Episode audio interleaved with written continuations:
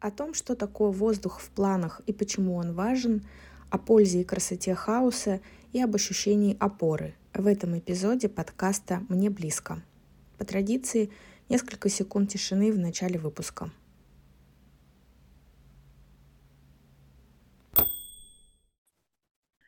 Всем привет! А, вы на подкасте «Мне близко» и я Алена Поповичева. Сегодня мы продолжаем разговор с э, Женей Погудиной и э, приветствуем всех, кто слушает подкаст. Э, рады вам. Жень, привет. Всем привет. А сегодня по плану мы по плану мы будем говорить о планировании. Вот такая у нас затравочка. А, первый выпуск этого сезона а, состоялся буквально недавно, и был он посвящен итогам уходящего, ушедшего уже на сегодняшний день года.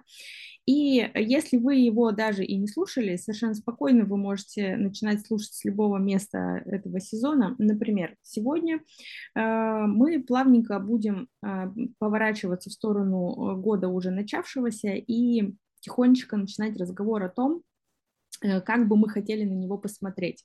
Поэтому, Жень, первый вопрос, даже не вопрос такой, да, а предложение порассуждать, зачем вообще нам нужны планы? Вот тебе лично они зачем? Ну, мне лично они очень хорошо помогают структурировать мою жизнь, да, тем более я и жизнь и работу, да, и жизнь в целом, а, потому что я достаточно давно уже работаю на себя. Если раньше был какой-то внешний контролер, да, например, я была преподавателем в университете, мне спускалось э, расписание сверху, бюро расписания, я там мало на него могла влиять, а, и э, это была одна история. Да? Но как только у меня появился свой собственный офис, ну, как оказалось, планирование это такой наиважнейший инструмент. И поэтому, конечно, это очень, это очень важная история с планированием. И у меня потом, когда я уже, вот э, я ушла в 2018 году из университета, э, я помню, что меня стали очень сильно раздражать эти, эти ситуации, когда у меня на полгода вперед расписан рабочий график э, в моем офисе, там всякие обучающие терапевтические группы, а в университете мне присылают письмо вечером накануне, что там в 10 вечера вы должны, ой, в 10 утра, в 10 вечера, не бог, в 10 утра вы должны быть там на каком-нибудь собрании трудового коллектива, чего-нибудь еще.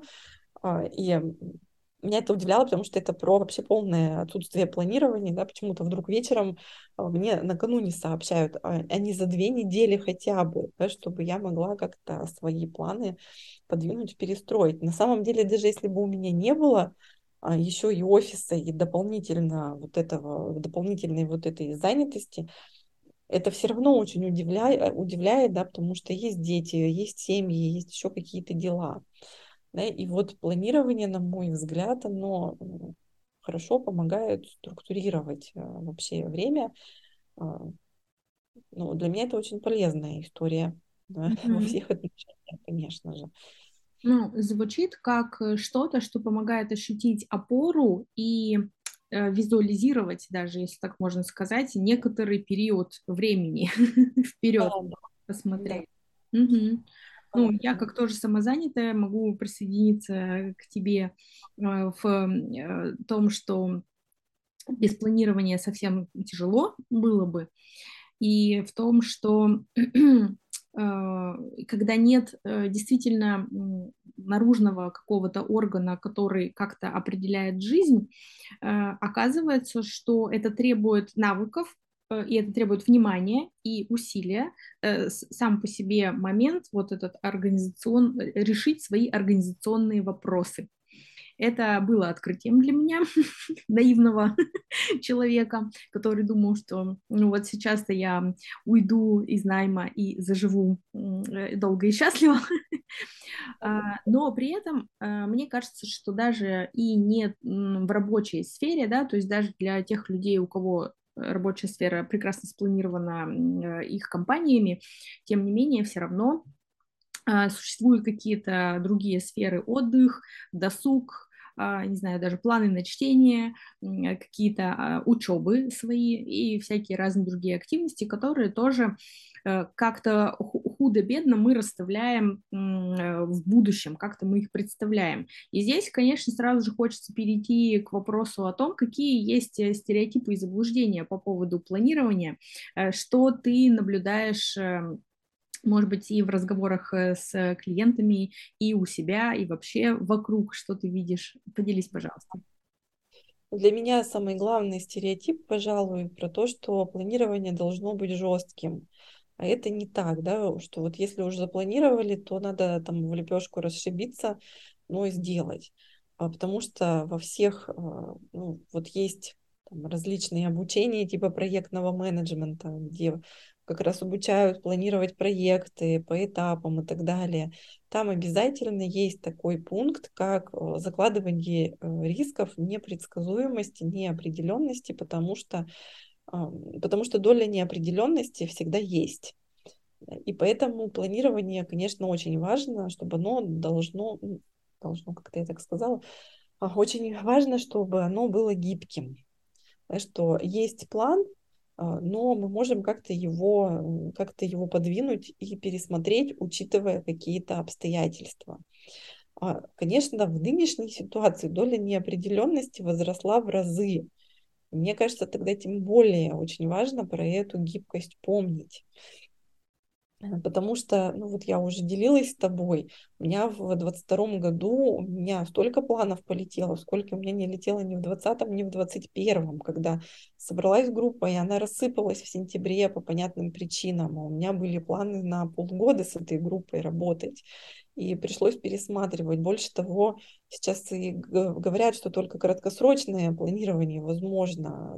Достаточно тяжело на полгода вперед а, знаешь, мне такая метафора приходит, когда ты сидишь на вулкане, можно, конечно, распланировать, что тут я загораю, тут у меня пикничок, что-нибудь еще. Но если он взорвется, э, конечно, очень важно убежать да, и не понять, что вообще он там просыпается. И, и, конечно, планы уже будут другие, да, то есть вот эти вот какие-то варианты, что может быть по-другому. Вот сейчас эта доля неопределенности, она очень сильна, ее еще важнее учитывать. Угу. Тем, кто очень жестко привязывается к планам, э, э, это может быть очень трудно. Мне mm-hmm. даже кажется, что прозвучало так, что жесткое привязывание к планам может э, только ухудшить ситуацию. Уж если тебе пора уже бежать с вулкана, а ты держишься за план позагорать на нем еще сколько-то времени, да, это может быть э, небезопасно. Я тебе, знаешь, о чем хотела спросить? Э, звучит вообще довольно привлекательно. Гибкость планов, да, вот добавить в планы воздуха немножко. Можешь привести какой-то какой-то пример, как вообще это делать, потому что э, перед глазами встает какой-нибудь э, календарь или э, список дел или чего-то еще. Э, есть ли у тебя какие-то, может быть, собственные примеры, как ты это учитываешь в планах, э, чтобы самой себе напоминать, да, что здесь я буду гибкой? Тяжелый вопрос. Не знаю. Я имею в виду, да, что, зная, что там, например, может отмениться встреча. А, раньше, когда я была очень-очень жестко привязана, я, кстати, раньше думала, что это может быть с моим каким-то таким начинающимся выгоранием связано, а потом поняла, вообще не, это, это не та история, да, это как-то умение и позаботиться о себе, если, например, как как-то, например, отменялась встреча, то э, если раньше я расстраивалась, то тут у меня есть варианты если она отменяется, что еще можно, например, поделать. Угу. То есть если... А, да. иметь какие-то альтернативы, а, даже просто если они в голове, может быть, можно их записать, может быть, можно и не записать, может быть, важно вообще просто держать в фокусе, что даже э, любой план, если он отменится, я понимаю, как я буду действовать, что я буду делать, чему я захочу, из чего у меня есть выбрать, правильно? Да, вообще есть такая э, версия, я как-то ее то ли прочитала, то ли услышала, что идеальный вариант это когда есть три версии развития событий. А, вот это, видимо, и есть гибкостью. Но я еще такого высшего пилотажа в своей жизни не достигла. Слушай, я сейчас себя поймала на том, что э, у меня в ежедневнике есть э, в календарике в моем, да, есть такие э, занесенные строчки, э, которые больше 50% вероятности, что они состоятся, а есть еще такие наметки какие-то или э, не очень точные договоренности или не очень точные мои планы личные, и я в начале этого пункта ставлю знак вопроса. Оказывается, да, да, да, да. Я их разделяю даже у себя я не обращала внимания, что, оказывается, гибкость, она вот проявляется уже в этом. Да, ты вот сейчас сказала, у меня же ровно так же. У меня также в ежедневнике стоят вот эти знаки вопросика, что, ну, если что, то а, как-то действуем по другому какому-то сценарию. Mm-hmm. Вот, да. А, спасибо, мне кажется, очень круто про негибкость планов и вредность этой негибкости. Какие еще, может быть, у тебя есть эм, на память приходят стереотипы про планирование? Ну, сразу же э, приходит такое, что мы привыкли всегда планировать рабочее расписание. Для меня это, кстати, тоже относительно новая мысль. Я прям учусь сейчас э, перестраивать это, и я понимаю, что как же это тяжело делать, да, потому что в школе, а, ну, в детском саду режим, понятно, да, кто-то его, хотя по режиму и по своим циклам очень полезно жить, говорят, да, а, ну, и то не каждому ребенку такой режим подходит. А, в школе нам выдают расписание, и мы должны вот приходить э, и там, иметь в виду а, в университете, да, потом на работе, если мы работаем в найме, рабочее расписание. Мы, если работаем не в найме, у нас тоже все равно есть рабочее расписание. И туда вообще не входит никак планирование отдыха. Вот прям совсем никак. А у меня на самом деле, вот я сейчас тебе говорю, у меня входит, я в какой-то момент стала делать обязательные получасовые перерывы, и как бы меня не уговаривали впритык поставить э, консультации, я никогда не соглашусь. И я тоже не сразу к этому пришла, да, потому что у меня э, в самом начале были 5-10 минут перерыва, но я очень быстро поняла, что это плохая история. У некоторых моих коллег есть часовые перерывы между встречами, это тоже очень важно.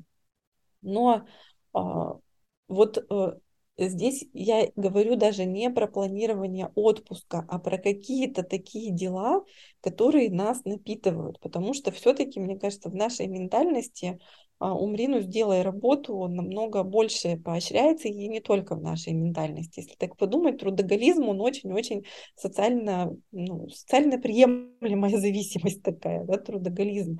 А вот чтобы запланировать, э, мы же не планируем себе пойду-ка я погуляю, да, вот там обязательные какие-то прогулки. То есть если еще про отпуск понятно, да, причем еще бывают такие отпуска, после которых еще отпуск нужен, да, когда там все достопримечательности обижали и потом выдохлись. Да, вот так. А, и, и кто сказал, что именно такой отпуск э, нужен? Всем людям разные отпуска. И вот, ну, и, если у меня есть вот этот вот воздух по полчаса, то я сейчас стала тоже прям намеренно вписывать да, что вот я иду туда, туда-то у меня прогулка, там вот встреча, эта встреча не по работе. И вот я сейчас тебе говорю, я вспоминаю, что опять-таки, когда я только открыла офис и училась вообще вот как-то совмещать, а у меня тогда и работа преподавателем в университете, и вот это вот а, собственная вторая занятость появилась, мне как-то подруга моя близкая сказала, а, она приходит ко мне, то ли в гости, то ли мы в кафе с ней встретились, я уже не помню. В общем, она э, говорит, давай, Жень, как-нибудь встретимся. Я достаю ежедневник, и она на меня говорит, вот это да, ты сейчас даже вот в расписании куда-то. Мне кажется, очень-очень важно там в течение недели оставлять какие-то такие свободные часы. Даже если мы не знаем, чем мы займем, но это вот часы прямо для меня, потому что есть вот этот перевертыш, что э, чем больше я поработаю, например, тем больше я заработаю денег. Uh, очень часто это работает наоборот. Чем больше я заработаю, тем больше я uh, ну, поработаю. Я, может быть, больше заработаю, я столько ресурсов солью, что потом в общем-то, все эти деньги можно на восстановление спустить. Говорю я тебе и вспоминаю, как меня из офиса на скорой повезли. Мне кажется, Жень, эта тема достойна отдельного подробного э, разговора, может быть, даже в нескольких частях а, про, да, вот, э, про деньги, про стереотипы наших взаимоотношений, да, про то, как мы это все представляем. И, конечно, э, знаешь, из того, что ты сказала, сразу как будто бы рисуется картинка того, что, ну, подождите, ну, вот я работу запланировала, я теперь еще и, и отдых запланировала, у меня такая зарегулированная, зарегулированная жизнь, да, вот сразу вспоминаются э, люди, которые с так называемым рациональным мышлением, да, и хаотическим мышлением. Э, у меня есть, видимо, какой-то все-таки перевес в сторону хаотиков, поэтому э, очень оживленный во мне эмоциональный отклик рождается в ответ на вот это вот большое количество планов. Э, давай, может быть, порассуждаем. Я знаю, что есть разные взгляды да, на рационалов и хаотиков, э, но как тебе кажется, при применении к планированию, как здесь можно посмотреть на эту тему? А, ну, еще как. Меня, кстати, вот эта вот история со скорой очень сильно отрезвила. Я тогда стала прям... Я потом, когда вылечилась, я уехала в отпуск. А, в общем, как-то я поняла, что мне это важно проговорить, что трудоголизм ну, чуть-чуть поутих э, с тех пор. Знаешь, мне вообще нравится вот а, на самом деле эта история, что есть люди хаоса и люди порядка. И я помню, что я когда была студенткой, я, к сожалению, не вспомню этот тест, но мы делали очень такой забавный тест про то, а, кто по какому времени живет, да, что вот есть европейское время такое структурированное и такое а, восточное да, время, которое вообще, ну, оно течет по-разному, изменяется по-разному и вообще совершенно другие свойства имеет. И этот тест иногда показывал, что кто-то полгода живет так, а полгода так. То есть в одном человеке вообще это может совмещаться. И, конечно, а, люди хаоса, и, кстати, это тоже замечено было, если верить тому исследованию, э, понять не имею, простите, буду вот так в пустоту ссылаться, я не помню, кто это исследование делал. Помню, что мне, когда я была студенткой, про это рассказывали, да, что те, кто вот люди хаоса, они наоборот очень-очень любят ежедневники. Их у них может быть очень много, очень много расписанных планов но они не получают, ну никак не получается, да, потому что у них как-то это а, по-другому все происходит. И знаешь, мне сейчас, вот прямо сейчас, мне так хочется этой метафорой поделиться. Я когда была в ноябре в Москве и проводила свой мастер-класс по арт-терапии как раз у нарративных практиков, в Центре нарративной практики, а, там было два дня, а, мастер-класса, и а, там были и, и художники, и психологи, понятно, да, и там и художник плюс психолог, они принесли свои кисточки, они принесли свои краски, они принесли там свою бумагу, вот это вот все. И э, понятно, что у нас там творческий рас, распорядок, э, простите, опять я там много употребляю. В общем, у нас творческий беспорядок, мы, там, мы все оставляем в этом помещении в полной уверенности, а, что никто не будет трогать. Мы оставили а, на взгляд постороннего человека офигенный бардак. Вот в, одной, э, в одном углу валяется бумага, в другом кисточки, что-то там еще, что-то на доске нарисовано. И э, нас не предупредили, вот меня как ведущую не предупредили, что вообще-то придут и уберутся. И я не знала, что мне надо пойти куда-то, да, попросить и сказать, не трогайте, пожалуйста. В общем, э, и потом мне ребята сказали, что вообще-то мы занимались, и никогда не было такой уборки. Мы приходим на следующий день. Кисточка кисточки в коробочке, карандашик карандашик, бумага к бумаге.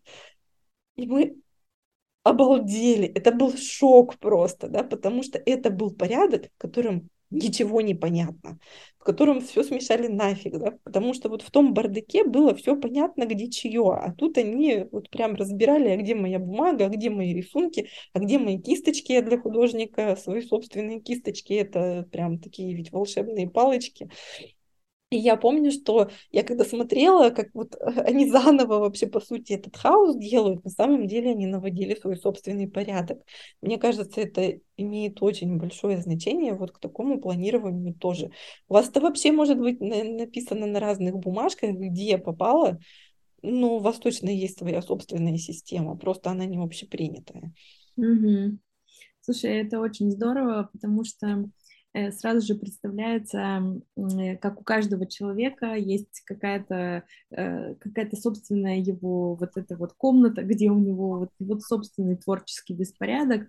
Он может быть как раз-таки очень сильно упорядочен на такой привычный взгляд, да, или как раз-таки там взрыв на макаронной фабрике произошел, но как будто если это очень человеку гармонично, да, если это вот его руками созданное место и пространство, то э, это, это выглядит в любом случае красиво. Вот э, просто сто процентов уверена, что даже э, самый страшный бардак, если он эм, аутентичен человеку, который его создал, э, в нем наблюдается своя э, красота.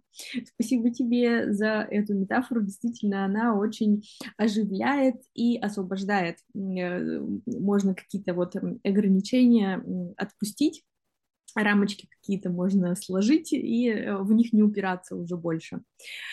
Ну, слушай, подходя к завершению сегодняшнего разговора, Хочется, опять же, какой-то э, мостик э, чуть-чуть к следующему тоже разговору перекинуть и э, задать тебе, ну, то есть вообще порассуждать на, о таком э, вопросе, э, почему мы вообще вот в этом месте и в это время с тобой разговариваем о планах.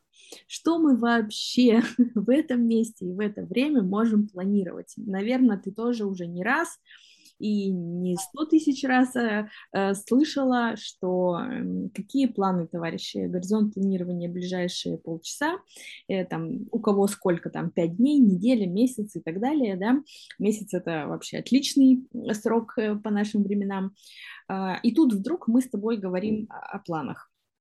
Давай поделимся, почему мы вообще начали этот разговор и что важно э, предусмотреть э, в, как раз-таки в этом месте и в это время, и какие планы сейчас возможны и действительно имеют значение, они важны.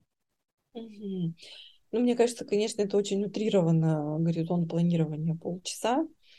А, все-таки, да, все-таки можно планировать чуть на дольше, но понятно, что на полгода, да, мы уже говорили, это сложно да, местами невозможно. И вот на прошлом подкасте э, я говорила про то, что вот я тоже запланировала и отменила вот этот тренинг про встречу Нового года, потому что тоже было непонятно, что с этим делать. И мы там с участниками обычно э, я приносила раздатку, э, расписанную на 12 месяцев, ну, разлинованную на 12 месяцев, и там можно было расписать. И мне вспоминается, как одна из участниц сказала, что что-то мне вообще, ну вот рационального ничего не идет, я вообще не знаю, у нее действительно была такая ситуация, что же была непонятно она в этой стране, или где она на этой работе, или где она у меня стала вытаскивать метафорические карты. Ну, каждый месяц просто по метафорической карте и прям вот так вот выложила и сфотографировала. Мне невероятно понравилась эта идея, а потому что она доставала метафорические карты из ресурсной поддерживающей колоды. И потом вот мы с ней общались, она говорила, как здорово, что я запланировала год именно так. И э, мне кажется, что что мы точно можем запланировать, это каким образом мы можем поддерживать себя. И э, и это не будет зависеть ни а, от каких-то внешних контекстов, потому что, а, ну, правда, сейчас то время, когда все больше и больше важно, важна вот эта внутренняя опора. А, ну, к сожалению, да, не, не всегда мы можем опираться на свое окружение. Здорово, когда мы на него можем опираться, но у всех разные ситуации.